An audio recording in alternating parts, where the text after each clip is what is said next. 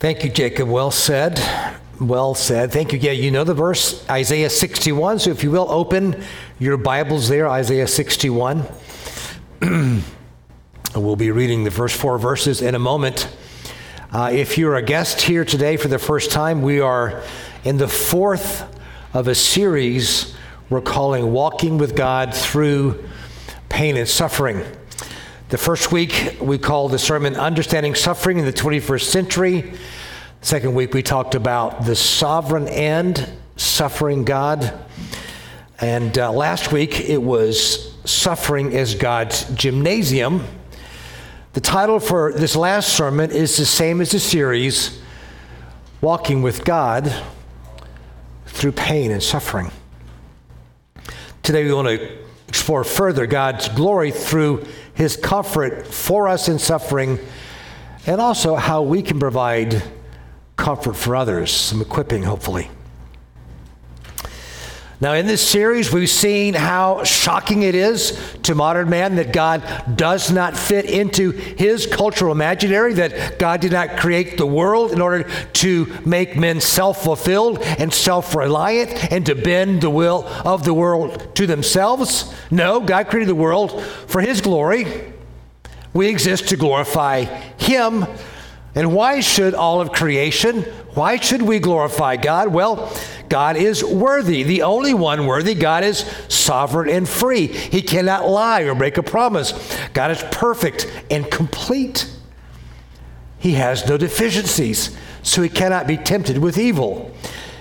The Father lived in perfect harmony with the Son and the Spirit for eternity past. He had no need for creation, but he created a dazzling, complex, magnificent universe just to show us how great He is. God created it all to display His glory so that in the coming ages, He might show the immeasurable riches of His grace in kindness to us in Christ Jesus. That's the ultimate reason for creation. Over these last weeks, we've grappled with the reality that for God's glory, Christians are called to suffer. 1 Peter 2:21 says,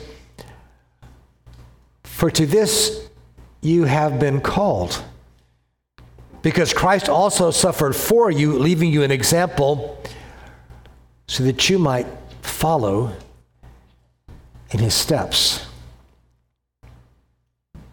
We're called to turn our pain into praise, our wounds into worship. However, understanding God's sovereignty and embracing the reality of suffering, it is, it is possible in that to wrongly understand the heart of God in his sovereignty. Scripture does not reduce faith to fate doesn't call for suffering to become stoicism. It is a misunderstanding of the heart and purpose of God to say something like, okay, you're suffering, all right, well, you know, God's in control. Just resign yourself to your problems and your pain. Trust the Lord. Do your best to ignore the suffering. It's just a little workout in God's gym, after all. Buck up. Go with the program. Don't you know God has a plan?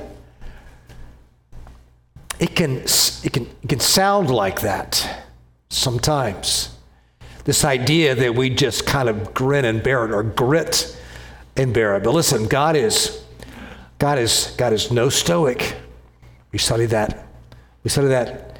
He has deep compassion for his own, and he comes to us as a mighty redeemer and deliverer. He is very close to you in the small sufferings of the irritations and troubles of living in a fallen world, as well as sometimes the sudden or long, devastating, difficult trials that we sometimes must go through. We'll explore today what I find to be one of the tenderest passages in all the Bible In Isaiah 61, the heart of God is expressed through the voice of the suffering servant as it overflows with compassion and zeal for the poor, the brokenhearted, the captives in prison, those who mourn, those with a faint spirit. These sufferers are depicted as living in ancient ruins and generational devastation. All of us look with pain back a generation or two or forward a generation to see ruined, devastated lives in our own families. Even our own generation gives us much cause for mourning and lament in the most prosperous, healthy, and free nation of the world and of all time. Nonetheless, we are aghast as we sit in a world with moral devastation and decay and ruin about us. But we do not mourn and lament without hope. No, no.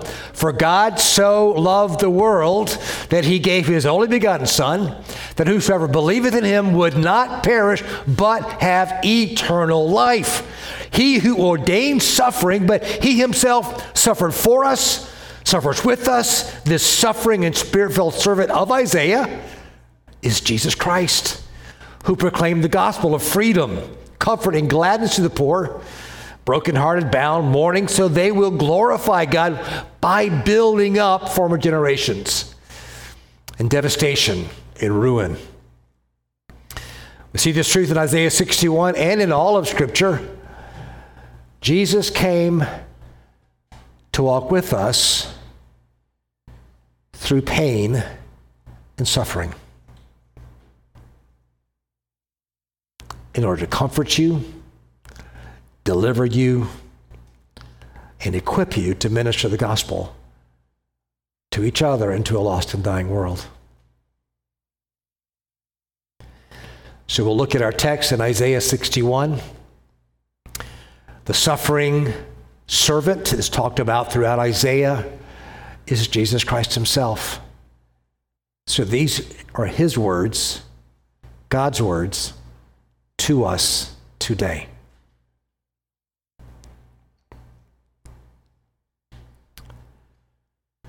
The Spirit of the Lord God is upon me because the Lord has anointed me to bring good news to the poor.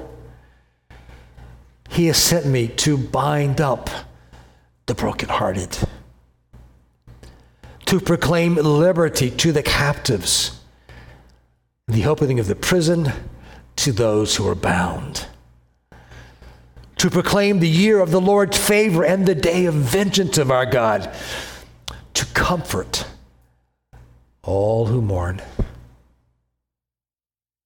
To grant those who mourn in Zion, to give them a beautiful headdress instead of ashes, the oil of gladness instead of mourning, the garment of praise instead of a faint spirit, that they may be called oaks of righteousness, the planting of the Lord that he may be glorified. They shall build up the ancient ruins. Then they shall raise up the former devastations. They shall repair the ruined cities, the devastations of many generations.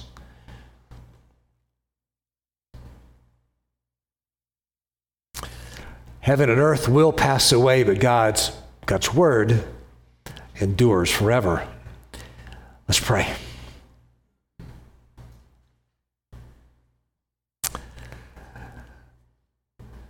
Lord, this is not some theoretical exercise here in theology. Lord, we suffer. We're in a world of suffering. Oh, Lord, beauty. You, we see beauty, we see your glory, but, but there's nothing in creation that's not tinged and touched and sullied by sin suffering.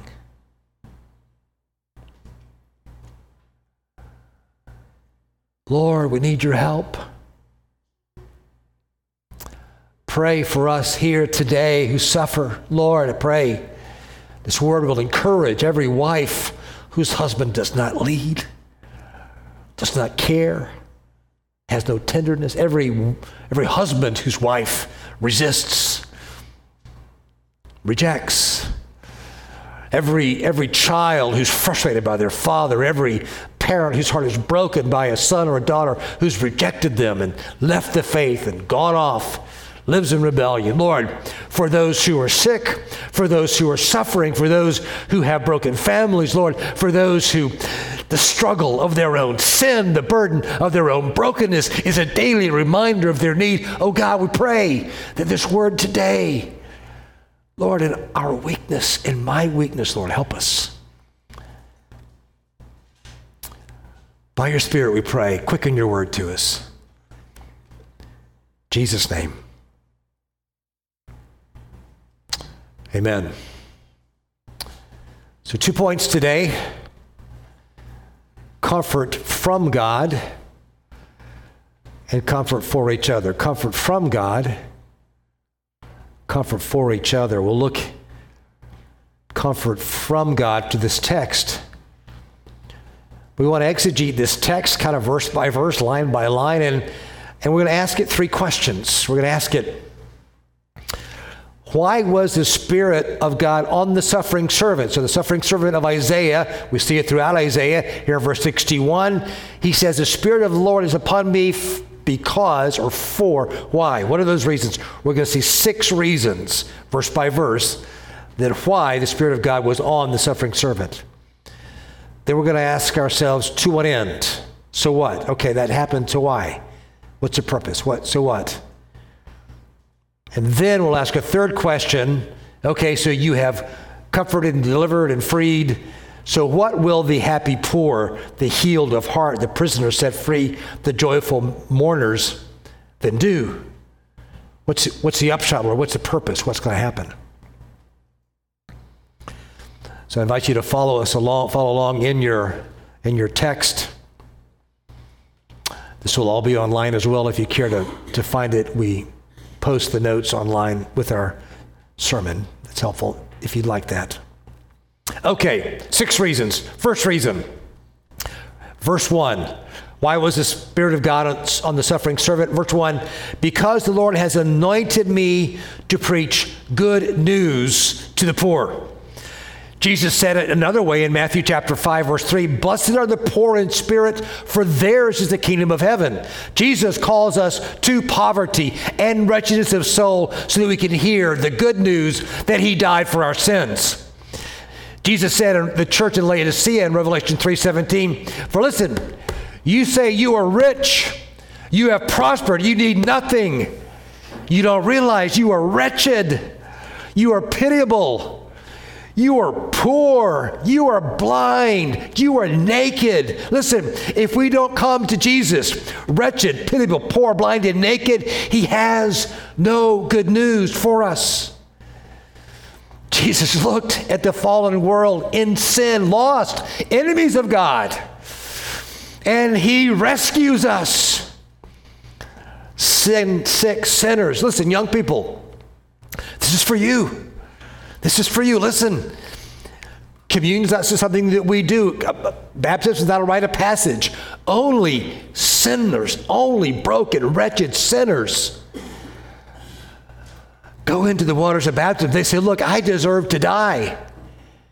They say, I deserve to die.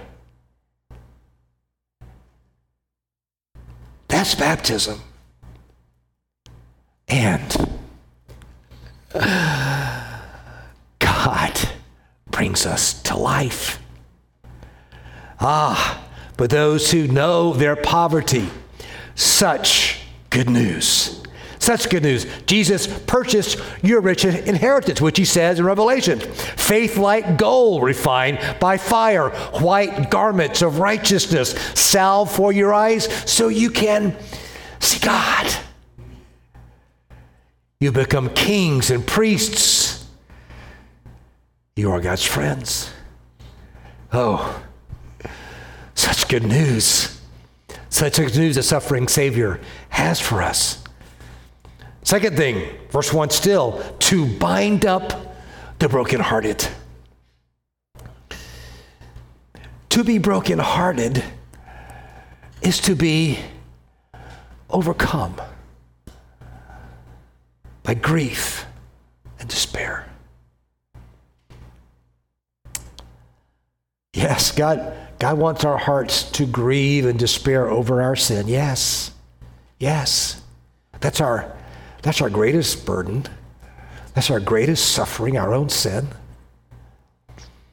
Yet he is moved by all our suffering and pain. He is aware of every rejection, every rebellion, every hateful word spoken to us, every abuse, every divorce, every absent father, every neglectful mother, every soul sucking sexual sin that plagues your mind, that comes back over and over again, that suffering. He is aware of that. And he longs to gently gather the broken pieces of our hearts, our souls, our splintered personalities, our defense mechanisms, our flight response, our anger, our hiding, our idols, our brokenness of heart. He wants to gather it. He wants to pour on the balm of the Holy Spirit. He wants to ease our pain by infusing the milk of His Word. And He wants to bind us up his own kindness, God's kindness to you. That's why Jesus came, because we are brokenhearted. His work in your heart is all about healing. Your sanctification is a heart procedure. It's not just about not getting to do what you want to do but anymore because you got to do something different because that's how you do it now. No, no, no. That's brokenness. That's brokenness. God's healing you. Paul said, and he prayed, May the God of peace himself sanctify you completely. May your whole spirit and soul and body be kept blameless until the coming of the Lord Jesus. That work of sanctification is a work of God binding up your heart and healing you. In your suffering, pour out your heart to Him. Trust Him with your heart. He came to bind it up.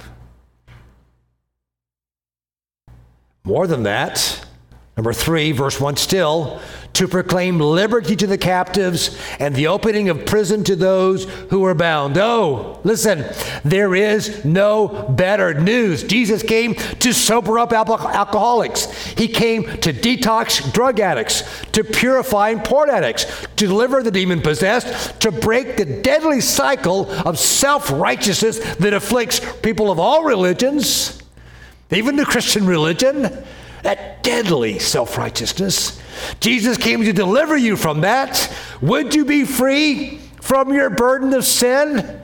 There's power in the blood, right? Power in the blood. Would your evil the victory win? There's life changing power in the blood of Jesus. He came to set you free, not just forgive you of your sins, yes, that, but to deliver you from your sins, give you victory.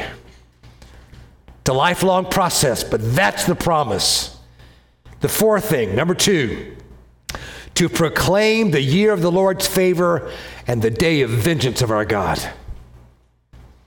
Hmm. Jesus identified himself as this suffering servant in Isaiah 61 when he began his ministry. I think it's Luke chapter 4.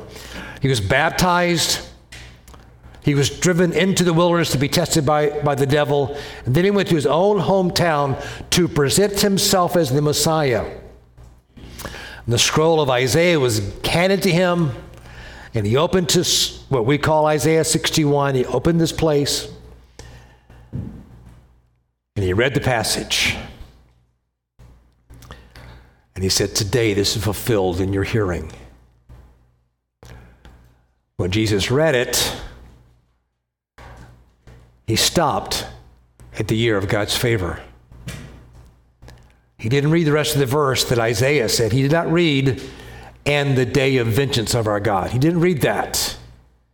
In his mercy, Jesus did not proclaim the day of God's vengeance. That was not his message. His message in that moment was salvation to the poor, to the lost, to the sin sick, to the prisoner. Here is the patience and long suffering of our Savior as he suffers the sinfulness of man. He's patient. 2 Peter 3 9 says, The Lord is not slow to fulfill his promise of his coming, as some count slowness, but is but he's patient towards you. Not wishing that any should perish, but that all should reach repentance.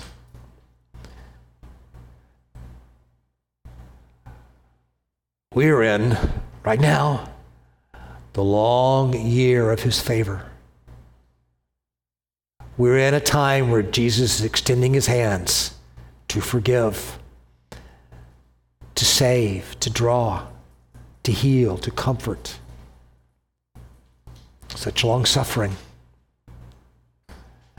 Really, really, the shocking thing is not why is there not?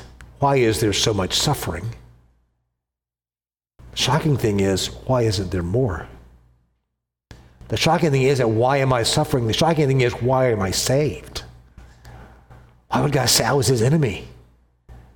Why would he save me? That's the shocking thing.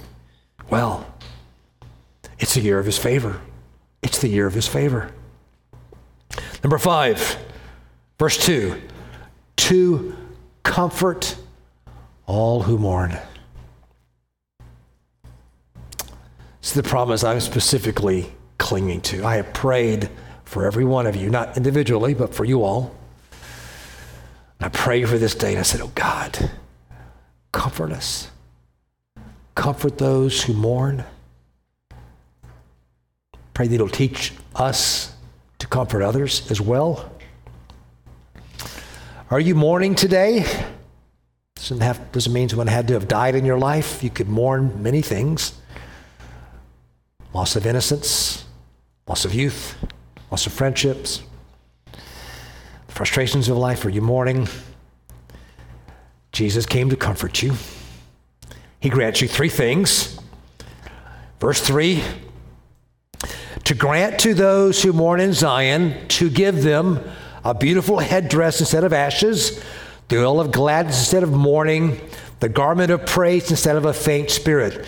This is the great exchange. Your ashes of disgrace for a wedding veil. That's what that beautiful headdress means. It was for a wedding celebration. This beautiful headdress that they would wear as part of a wedding.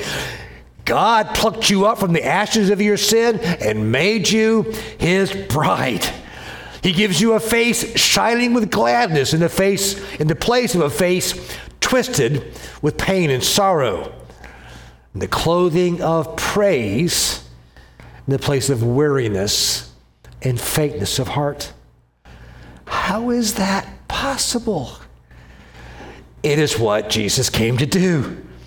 It is what we've been talking about these last three weeks. Trusting the sovereignty of our good God fellowshipping with our suffering Savior, embracing the work of God's gymnasium of discipline, all that over time will produce all that fruit that Jesus came to bring you in Isaiah 6, 61, verse 1 and through 4. He will bring all of that fruit in your life, even in the midst of suffering and pain. Our good God will heal us and deliver us over and over and over and over and over again. Even if some things persist, He is there with us over and over and over again until He calls us home to be with us, to be with Him forever. And there, there is healing. There is deliverance. There we are like Him. There we see His face and we'll become like Him.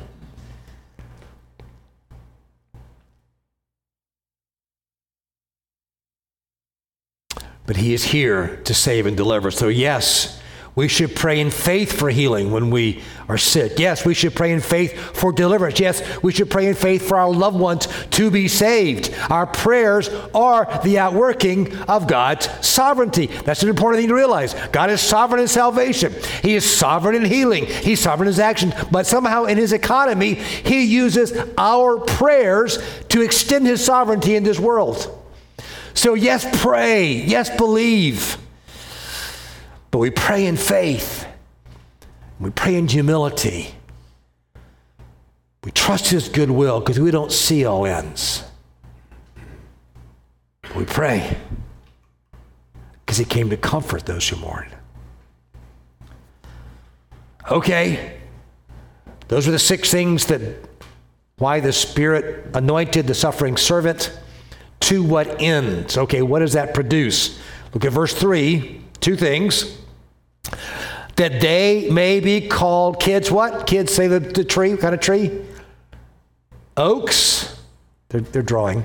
They, they may be called oaks of righteousness, the planting of the Lord. Listen, God's work in your life through suffering. God's work in your life is to make you strong, is to establish you, is to make you like an oak tree. Yes, you may have a broken branch. Yes, you're not perfect. Yes, you're in a fallen world, but He is to build you up make you that tree that can provide shade, strength, and security. So he makes you an oak of righteousness, the planting of the Lord. The second thing, that he may be glorified. In your suffering, God establishes you for his glory. That's the reason. So, so God does that so, once that person, once we've been affected by that, what is the next step? What will the poor, happy poor, the healed of heart, the prisoner set free, the joyful mourners then do? Well, verse 4 they shall build up the ancient ruins. They shall raise up the former devastations. They shall repair the ruined cities, the devastations of many generations. Listen, this is what it is all about. This is God's kingdom. He, we were saved in our sin. He had mercy on us. We were poor in spirit. He comforted us, drew us in, saved us, heals us, and He sends us. And we're involved in restoring those ancient ruins and those devastations generations and spreading God's word and seeing people restored, marriages healed, families healed, lives restored. That is the work of the kingdom, O oaks of righteousness. That's what God calls us to. Can you say amen? amen. That's so what? And that's glorious. We see more and more it's not about me. It's not about my problems and my sin and my suffering. Yes, God loves me and He does that. And it's not like to minimize, but it is no, it's about us. That God bring us together and empowering us and equipping us and using us. So, repairing ruins and former devastations is part of the work of God's comfort through us. Now, God's work of comfort and healing for the hurt and oppressed runs counter to the current emphasis on empathy in our culture, as some define it. Today's culture, victimization has become an identity. So so we live in a very guilt ridden society, even though, for the most part, rejected God and His Word, rejected the Bible, yet there's this guilt. This guilt, it manifests itself in so many different ways, and we've got to find a way to expunge this guilt. So, so if I can find someone who has oppressed me, well, that's a terrible thing. It's a bad thing. I can take that as my identity, and that person is worse than I am. So, so my guilt is not as bad. My guilt is kind of expunged because that person did this to me.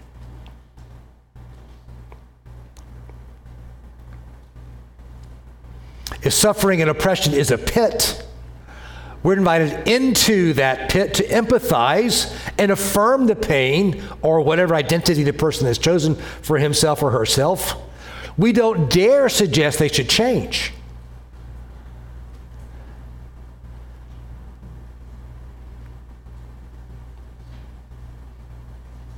No, no, that's their truth. You do what you do.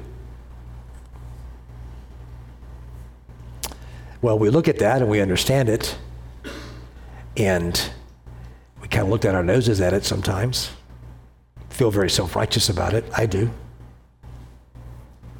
We can slip into that.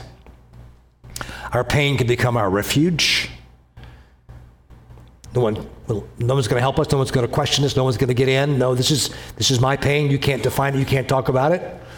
We may accept physical help, but don't dare ask us to change. Don't ask me to look at my heart. Don't ask me to question.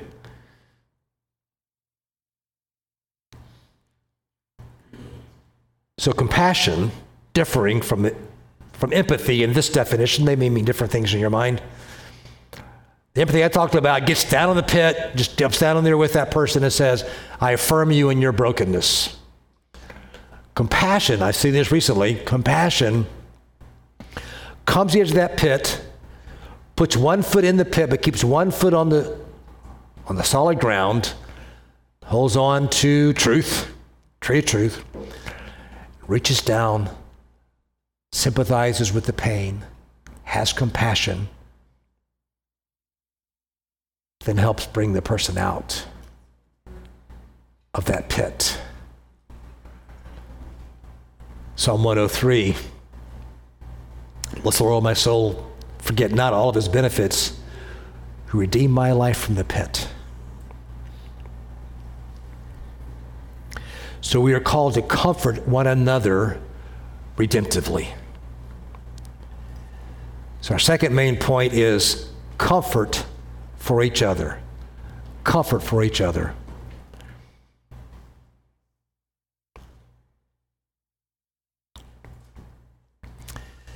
The process of Isaiah 61, the comfort process, is summed up very well in the New Testament in 2 Corinthians 1 3 and 4. I think we have it for you on the overhead. It's very much the suffering servant here, God's heart for us here. It says, Blessed be the God and Father of our Lord Jesus Christ, the Father of mercies and God of all comfort, who comforts us in all our affliction,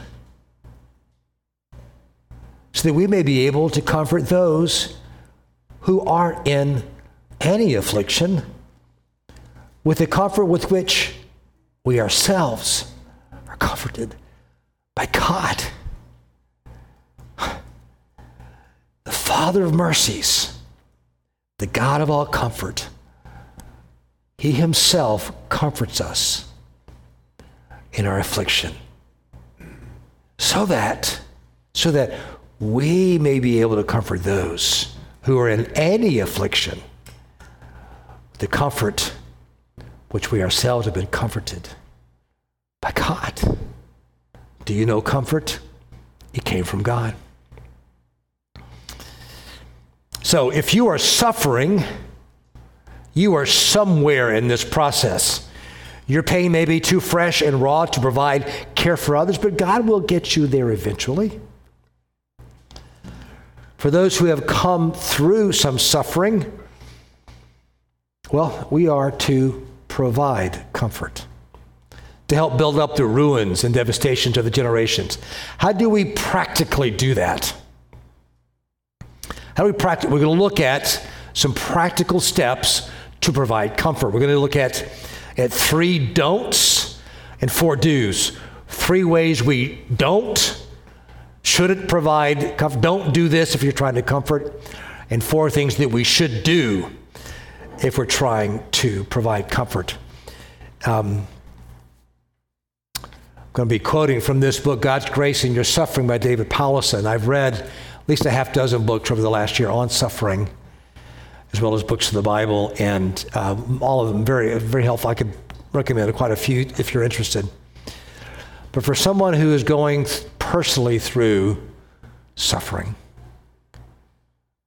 long term suffering, hard suffering, bereavement, this is the best book I've read. Very practical, very helpful. I'm going to quote from it uh, a couple of longer quotes from it, I think. And um, those quotes, as I say, will be online if you'd like to see them. If you feel like you're suffering and a book like this would help you and you will read it, if you'll come out to me afterwards, I'll make sure you get one. So, three don'ts. Three don'ts as we're trying to comfort those around us. Number one, don't double the hardship. Don't double the hard, don't make it worse. So this is a quote from, from Dr. Powlison. He, he says it well. I can't improve on it. He says, doubled hardship is a common experience. A young woman is bereaved of her father, whom she dearly loves. Her friends are initially very supportive, but they get tired of her grief long before her grief is over. They give up on her as a friend. It's too hard to be around her. It's just, just bums me out. Or parents of a severely disabled child face lifelong hardships of many sorts. They also face how they are treated by others. Friends and family sometimes distance themselves or, or feel awkward, don't, don't know what to say, or offer woefully inappropriate help, or, or, they just don't want to be bothered. They offer a thousand suggestions and fixes that reveal an utter incomprehension of the realities that that family is going through. Disability is compounded by isolation.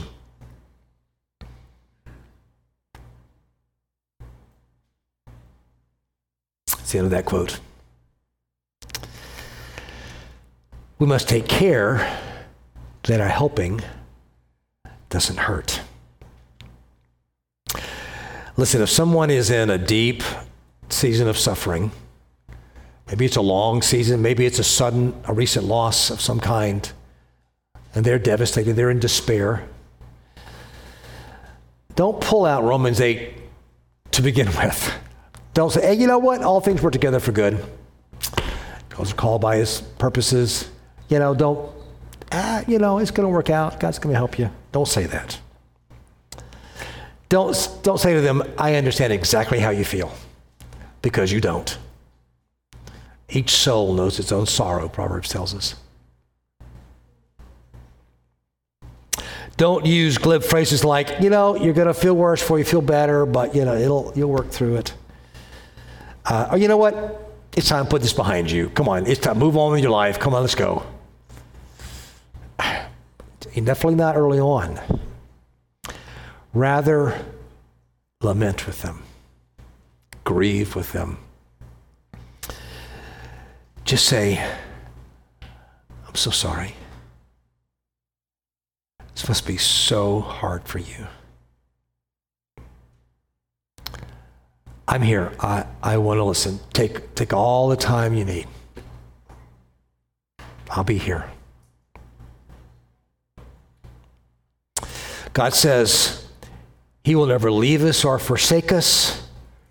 Much of being a comfort to those who suffer is just being with them over the long haul. Listening, lamenting, weeping, grieving encouraging.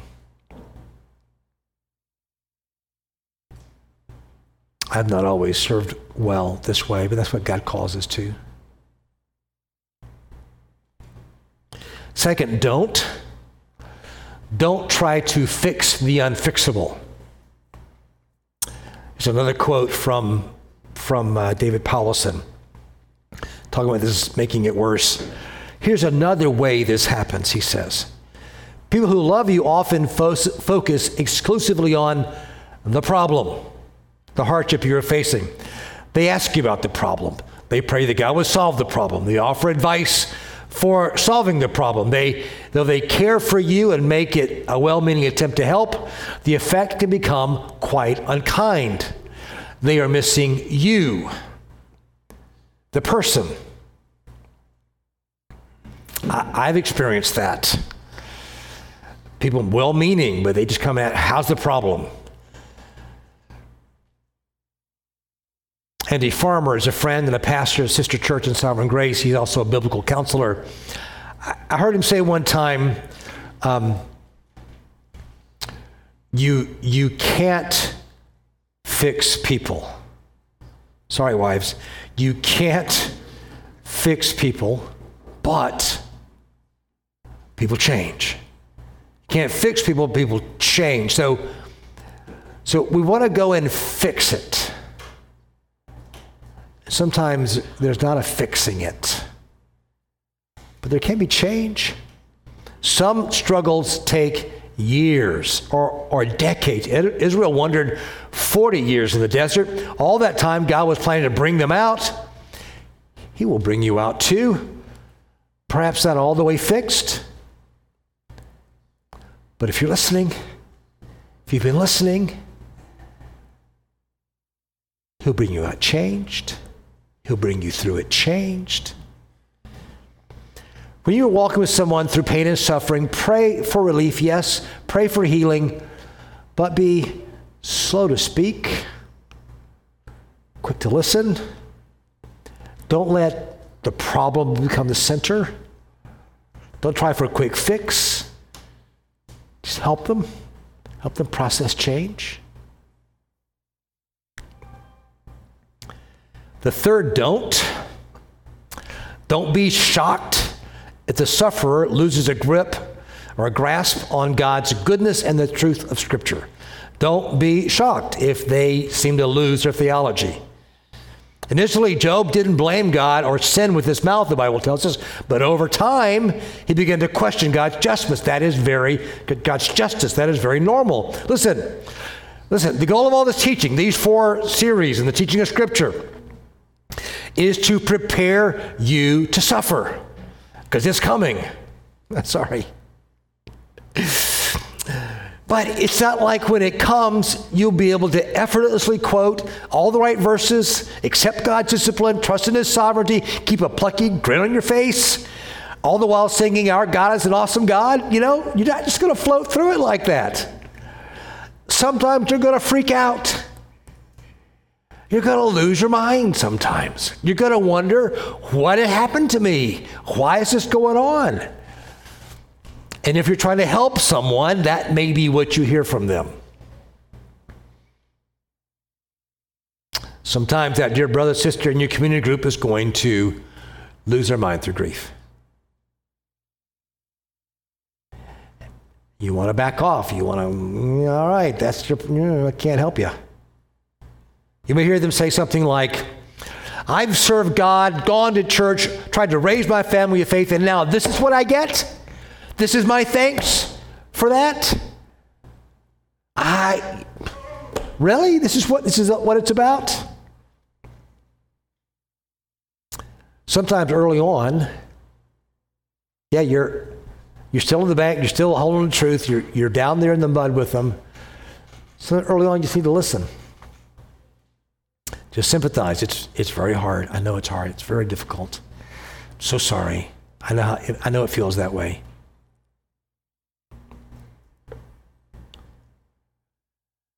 And you give them time, but, there may come a time, if you've walked with them, if you've, if you've kind of earned the right into their lives, if they know you're for them, the time may come when you say something like, you know, I keep hearing you say that. So, are, are you saying somehow that by doing those things, you've put God in your debt? So, you, you've somehow done something now God owes, owes you for that? Your good works have, you know, now you've got something on God. Is that, is that kind of what you're saying?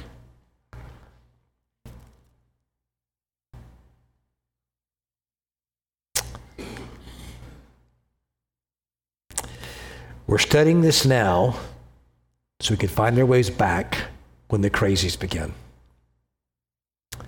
Studying this now so we can help each other out of the crazies.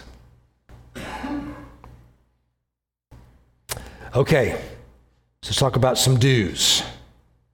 do serve them in practical ways. Do find practical ways to serve them. When someone's suffering, and listen, I want to commend you as a church. You do this so well, so many ways. You're quick to provide meals when there's sickness and distress. I remember talking to Melissa Potter one day. Some of you may know her. We were just talking, and she was just talking about her life, and she just was saying so freely, I just love making meals for people, for moms when they're having a baby or when they're sick or or there's problems going on at home. I just love making meals. I just warm my heart, just so spontaneous. And that is the heart of this church. We care for each other through those hard times. And that reflects the heart of the Lord. Sometimes those are quick and easy, but long term suffering, well, that's the hardest test for us all. I have been so inspired and convicted by the way Paul and Jamie Selby have served over the years, Ray and Lisa Siegert. Loving them, caring for them, providing for them, facilitating care for them, other people as well. Paul, you guys have served so well. Served so well. Is Jamie there? Can't see. She okay, she's down below. Serving, of course. It's what you do. You Selbys, you serve. It takes a long time to walk through things with people. Thank you for doing that. And of course, Lisa herself. I don't know if you know Lisa. Lisa was diagnosed with stage four cancer a couple of years ago. And I never heard her complain. I'm sure she had her moments. She glorified God. She trusted God. She knew there was no guarantee, but she prayed. She trusted. She glorified God. Oh, that is gold purchased by fire. Such a glory to God. That is suffering to the glory of God. Grateful to Lisa for that example. when, we, when our friends suffer, we, it's not unusual for us to say, with meaning, we're well meaning, listen, let me know. Anything I can do, just you name it, you help me. I'll help you. Let me know. And, and that's not, you know, it's okay. But what you've done is you've put the burden on the person. They've got to come up with how you're supposed to help them. It's better to say, we're going to provide food for you. We'll have meals. Was a week good enough? Is that going to help? Uh, I'll come over and cut the grass Saturday. Is that okay? Can I do that? When do you need help with the children? I'll get. We'll f- find someone. That's the way you lean in. You you anticipate the need. You have a conversation. You figure that out, and you offer it to them. Another do do help them with their souls. Do help them with their souls. Uh, the Lord can redeem our suffering by turning it into godly discipline, we talked about. But sometimes it is, it is so hard. No suffering, no discipline is a cause for pleasure.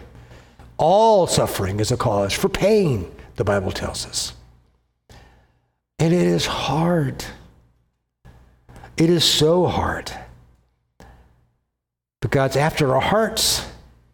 And so we need help. We need help. We can't often see it ourselves. So, rather than asking about the problem all the time, at the right time, ask some questions like this, and these will be online if you're interested. Things like these are suggested by David Powlison. How are you doing?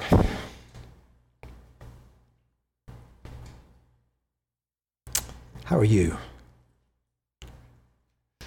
What are you learning? Where are you failing?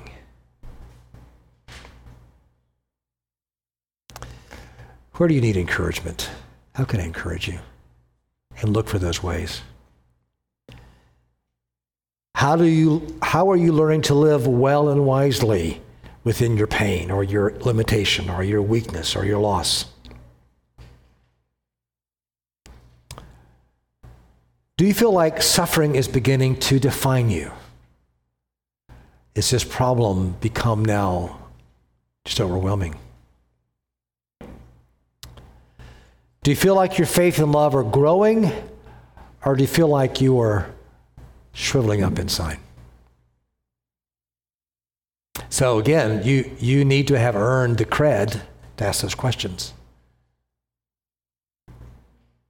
Based on their answers, then you open God's Word together and look for His comfort through Scripture. That's where it comes from. And you help them. Think about it. Another do do draw them into community. Do draw them into community. So often, suffering is isolated. Those who suffer may isolate themselves due to awkwardness, embarrassment, self pity, anger, fear, or the suffering itself may make it difficult to engage others for physical reasons. And we need each other. We are called into fellowship. It is the promises in the New Testament are for the gathered church. More so than even for individuals. We need to gather. Sin can be isolating, suffering can be isolating. So happy to be able to offer this live stream and this in this video. Sometimes you're sick, sometimes you can't be here for different reasons. But if you have if you allowed suffering or difficulty to isolate you from us, I submit that's not God's best for you. God would want you here so we can encourage you, so we can love you, so you can encourage us. An isolated Christian is not a biblical Christian. There are those seasons and those times and those difficulties and those sicknesses, and I'm glad we can offer it. The scripture's clear. It's so clear. Let me read to you from Hebrews. Hebrews 10, 24, 25. And let us consider how to stir up one another to love and good works, not neglecting to meet together, as is the habit of some, but encouraging one another, in all the more as you see the day drawing near. We need that from each other. Hebrews 3, 12, and 13.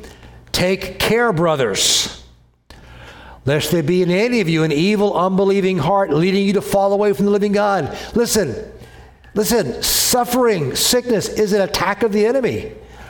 Its, desi- its design is to drive you away from God. Its design is to make you doubt. It's to give you an unbelieving heart. It's to make you question God. That's the reason it's happening on the devil's part. So God says, take care. Don't let that happen. How does that? How do you do that? Well, yes, you read, you pray, but you gather, you come together, and you encourage, and we we're, and we're aware of each other.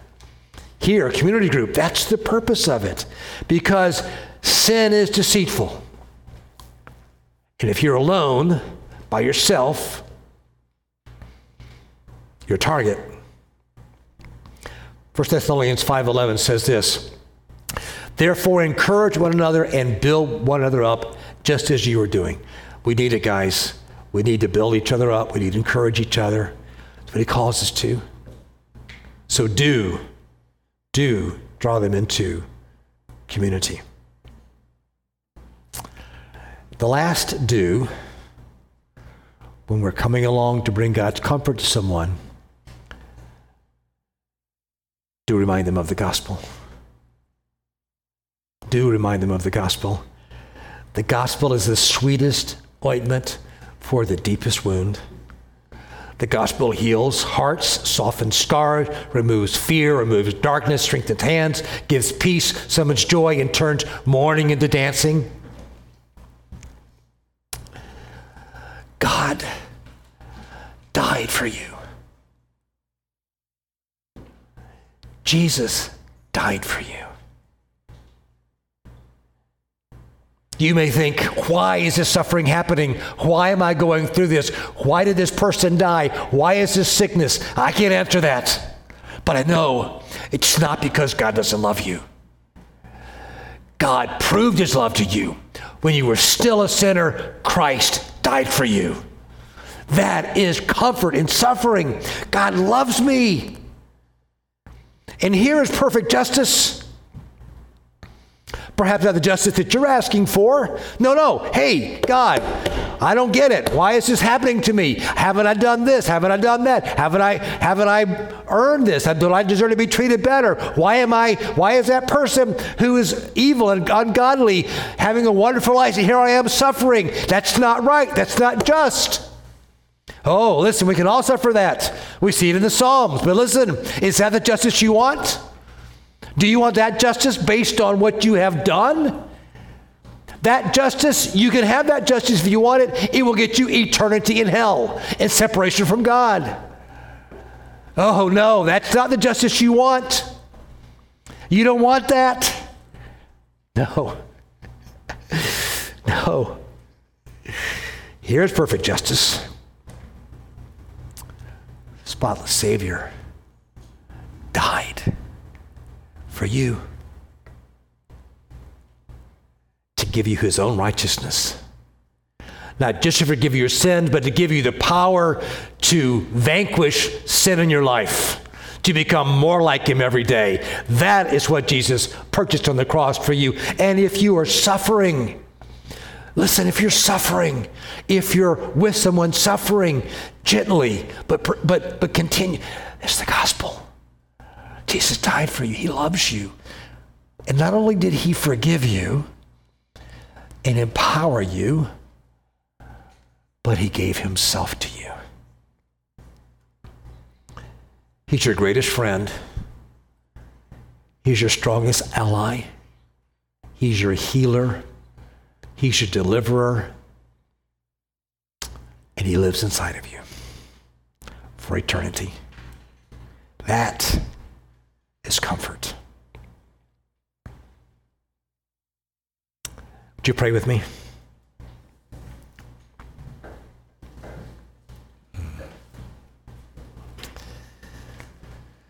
Lord God, thank you for your wonderful love for us.